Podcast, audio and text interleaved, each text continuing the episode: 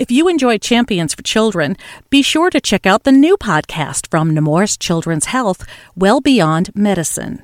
Subscribe today wherever you get your podcasts or at nemourswellbeyond.org to continue hearing the stories of anything and everything related to the 80% of child health impacts that occur outside the doctor's office. And now, the episode of Champions for Children you requested. Enjoy!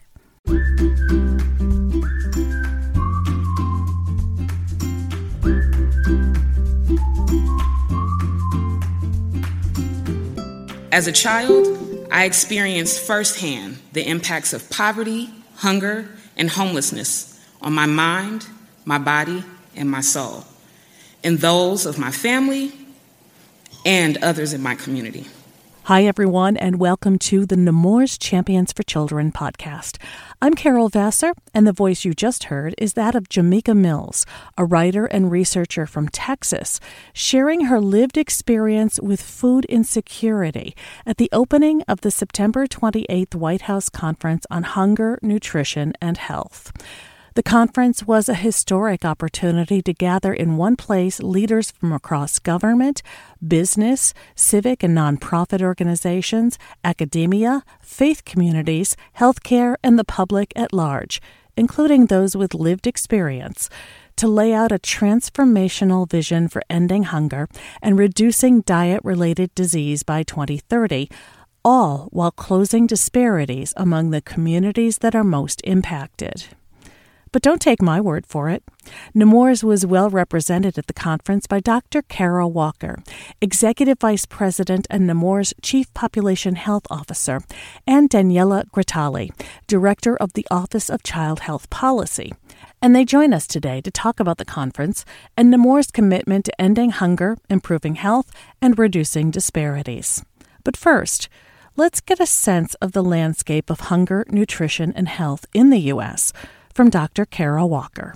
I think what we know is that unfortunately, this is a nation that has abundance of food, yet we see hunger and we see it among our patients, our families. Some of the statistics were really highlighted during the conference. For example, households with children have experienced statistically significant increases in food insecurity during the pandemic, before the pandemic, but also even now in 2020.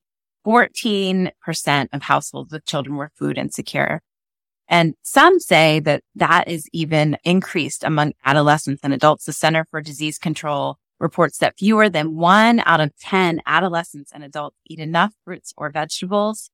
And yet we have this epidemic of obesity. 20% of young people are obese. 42% of adults have obesity. And we know that leads to long-term health consequences among American teens, one in four have prediabetes, one in four have overweight or obesity, and one in six have fatty liver disease. This in younger and younger ages leads to long-term health consequences where we really could prevent them by focusing on nutrition, focusing on food security.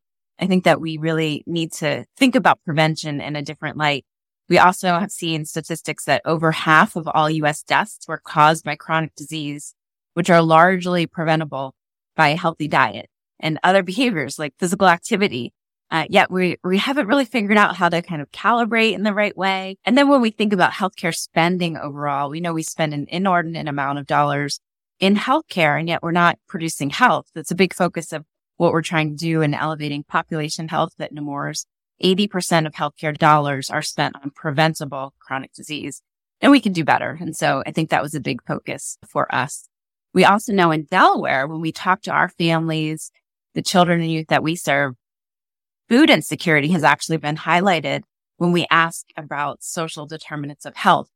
Food insecurity is one of those top three issues that families have called out, even beyond our, our deepest moments in the pandemic. And so it's something we continue to focus on. Would you say that's the same in, in Florida? Give us a little bit of the, the landscape in Florida as well. Well, we have heard a, a, lot from the community that's trying to come together around hunger and around food and nutrition. And certainly Florida is a place where there are a lot of agricultural opportunities. We haven't done our social determinants of health screener as widespread as we have in Delaware. So we don't have the same apples to apples comparison. Uh, but I do think that um, what we know is that there are many families who are food insecure across our nation, including in Florida. Daniella, talk a little bit about policy. What is the policy landscape as it currently exists with regard to nutrition and hunger and health? Sure. So, as Dr. Walker uh, indicated, we've obviously seen food insecurity be a major concern over the past two years with growing policy attention because of the pandemic.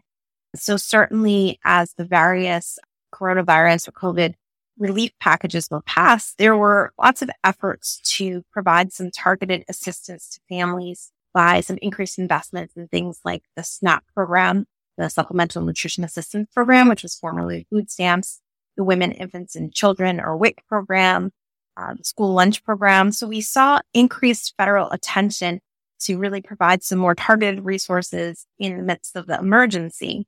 Uh, we also saw the Government Accountability Office did a report in 2021 where they noted that there are 200 federal efforts across 21 different agencies to improve Americans' diets. And they actually called for a federal strategy to better coordinate these efforts. So the conference really was able to kind of leverage that recommendation and come at a time where there was some increased attention from policymakers.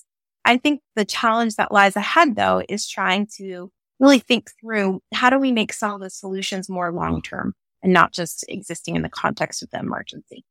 So as we approach as you were approaching the conference, what was the purpose of the conference? To me, I in doing a little research on this, I found out it was the first such conference since the late 1960s. Why now? Why didn't something like this happen sooner? What's the purpose? And what did the participants really want to achieve here? Dr. Walker. No, this was a very impressive and historic convening. It certainly was the first of its kind, organized in over 50 years to advance towards a specific goal. And I think that was inspiring, you know, to hear the goal of let's end hunger, let's increase healthy eating and physical activity by 2030 with a specific target in mind. And the goal was so that fewer Americans experience diet related diseases like diabetes, obesity, and hypertension. And so it pulled together an incredible array of attendees, the president, cabinet secretaries, bipartisan lawmakers, along with people who had lived experience. There were farmers on the stage, advocates, healthcare system leaders like, like us who are trying to really innovate around uh, food and hunger and just a, a range of stakeholders. We had people who were, you know, cooking food and serving food and in schools and at the community level. And I think that that convening purpose and goal was incredible. It also left us a lot of room to create an action plan. And so the goal was to bring people together, not only around this vision, but also around a specific idea in the future, how we create some recommendations that we could actually implement and move forward with and commitments that many from the private sector would make to make all of this much more feasible and reachable and and achievable. And I, I think, I don't know, Daniella, I was just in awe. I mean, we, we had an amazing time meeting people who were just working on all different aspects of uh, this goal and this commitment. Daniella, talk about some of the, the tasks moving forward.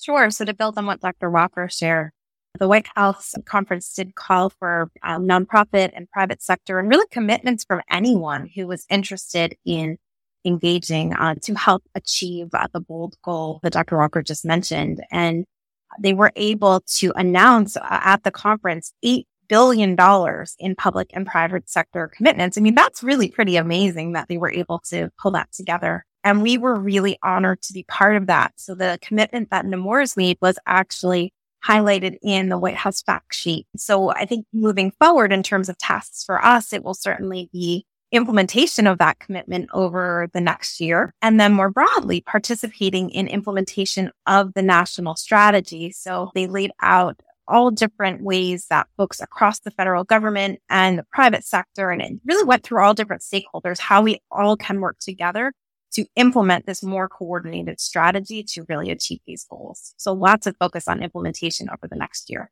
And that was a huge outcome of this particular conference was the announcement of this White House strategy. Talk a little bit about that. There are five pillars of this strategy. This is this is actually pretty huge.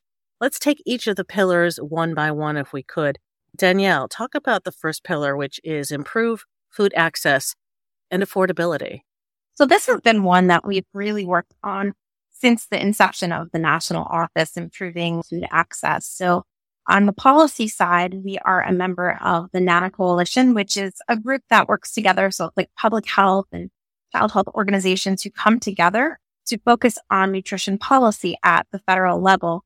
So we've gone through a few iterations together of child nutrition reauthorization, which focuses on programs like school meals and the WIC program, the farm bill, and actually both of these bills are currently up for reauthorization.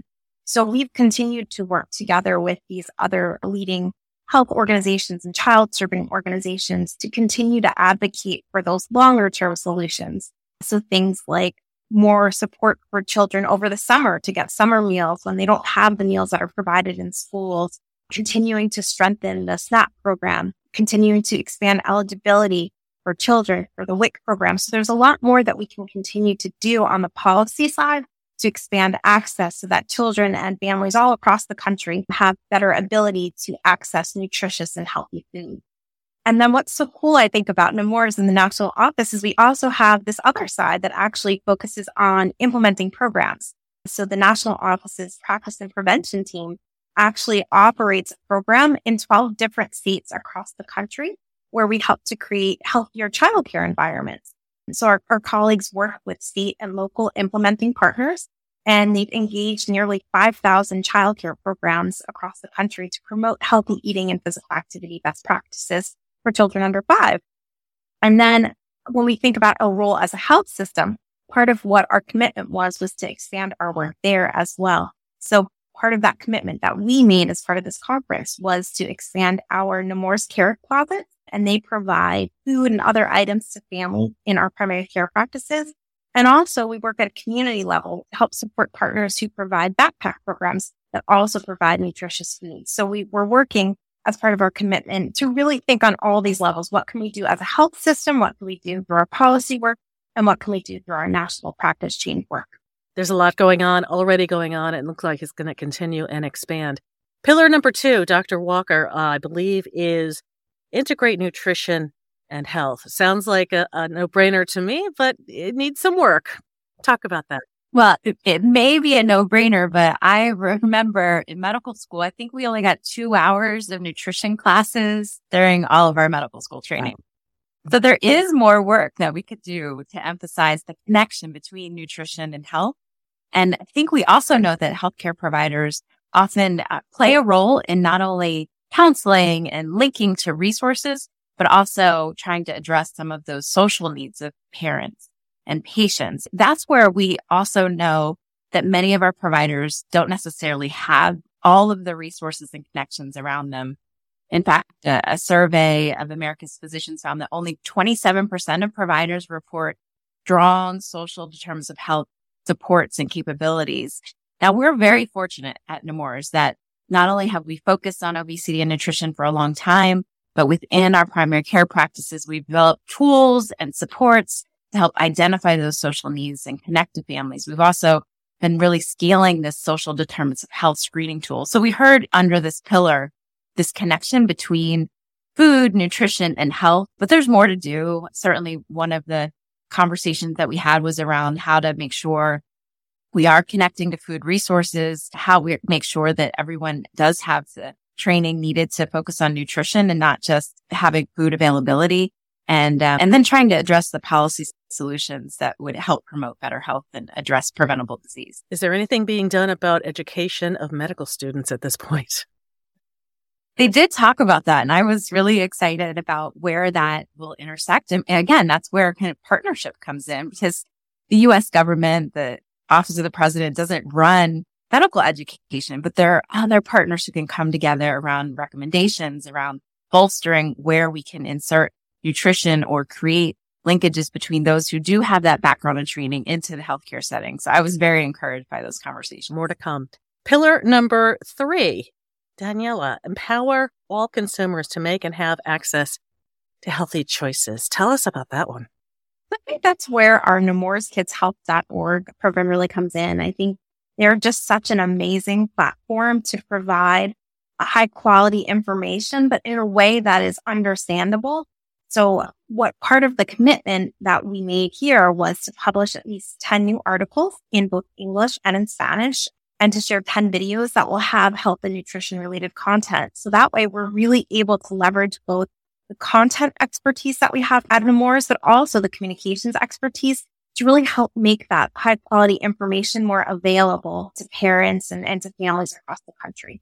Pillar number four. Dr. Walker, I think we're going to have you answer this one. Support physical activity for all.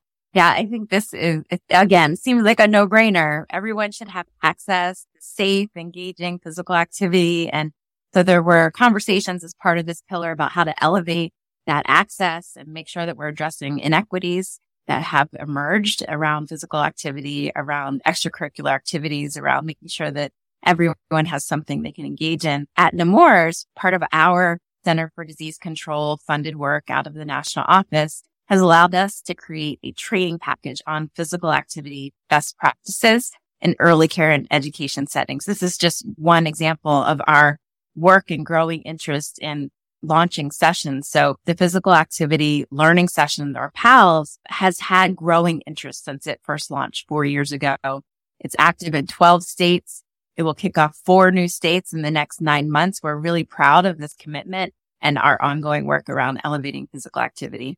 And you talked about inequality in availability of physical activity. Uh, expand on that a little bit. I'm curious about that. I mean, it's easy for for me to say I'm going to go out and take a walk, but that's not always easy if you live near a busy highway or in a neighborhood where it's maybe not safe to walk alone. Yeah, we're seeing a growing divide even in adolescents from different racial and ethnic backgrounds and gender differences. For example, if you look at Black African American girls, they tend to be less likely to engage in sports and physical activity as early as age 12. I think it is related to these access points where you live, where you learn, where you play. And, and it's not infrequent to hear about a playground that's not safe to, to go and enjoy or where we see a difference in the availability of sports activities, after school programming across racial and ethnic groups. If you look at the data for Black teenage girls, we actually see a reported huge divide and gap between them reporting being physically active and their white counterparts. So it starts early and then predisposes later in life to other long-term health consequences or likelihood of continuing to engage in exercise. So we did hear some of the really innovative programs that are intended to close the divide, to find ways to engage young people in all different sorts of activities, as well as the other end of the, the age spectrum with older seniors who may be more likely to be at home. So I was, again, very encouraged. Some of these are just new ideas, ways to bring people together, ways to engage the national parks, you know, uh, other local resources that we just don't think of in the same way. And Daniella, I think pillar number five really speaks to your, your policy strengths, and that is enhanced nutrition and food security research. Talk a little bit about that and how Nemours is participating in that. Sure. So I think on the policy level, uh, we're really looking at the Farm Bill as a source of potential innovation. They have the ability to do demonstration projects as part of the SNAP program.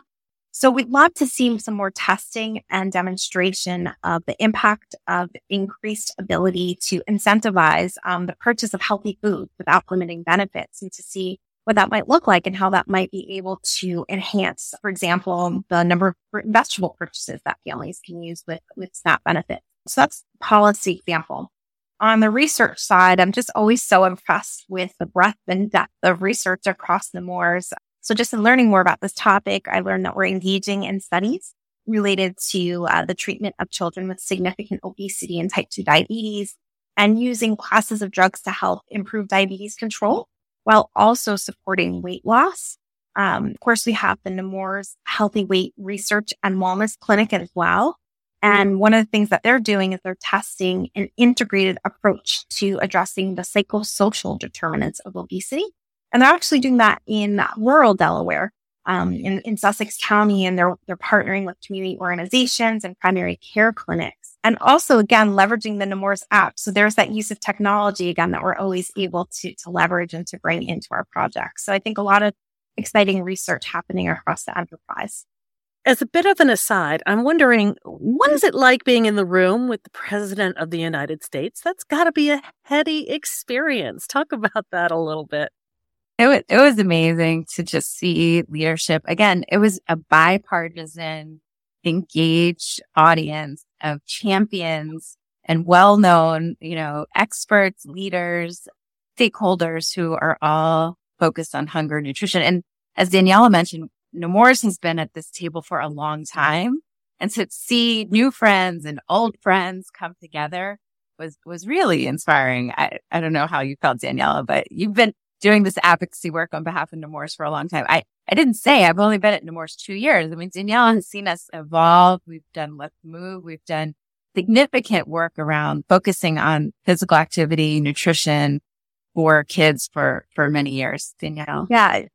Just sharing similar reflections. It was definitely an honor to attend. And for me, it really was a full circle experience because when I first came to Nemours, the first issue that we worked on was the Healthy Hunger Free Kids Act, which was the older version of the Child Nutrition Bill, the one that was signed into law in 2010 that is still the law of the land.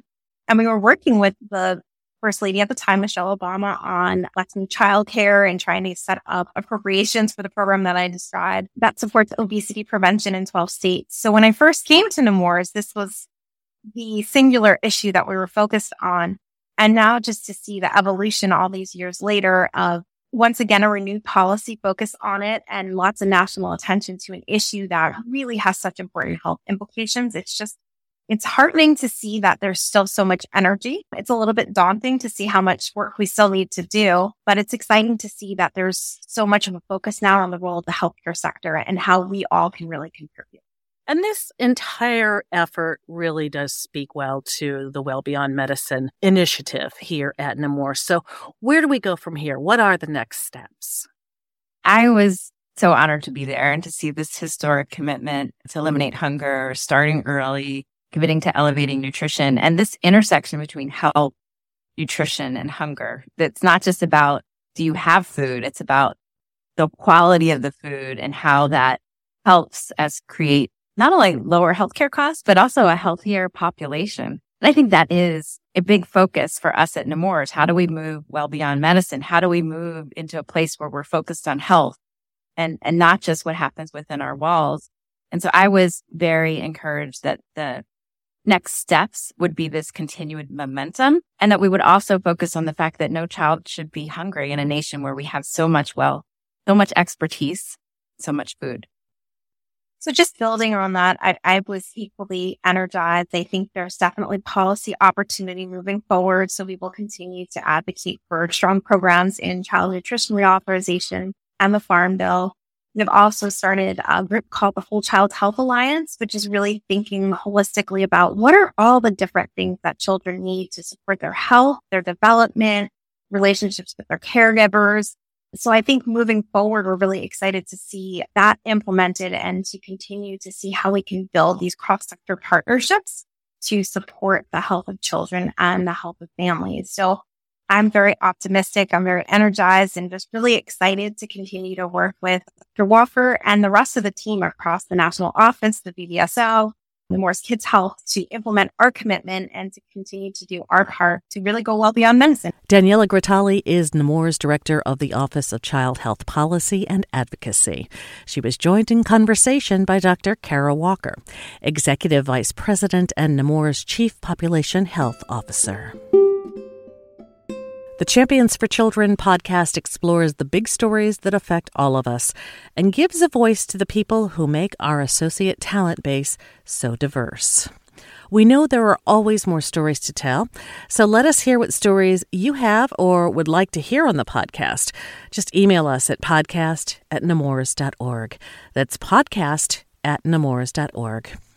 Thank you to our production team this week for all of their support. Jay Parker, Cheryl Munn, and Rachel Salas Silverman.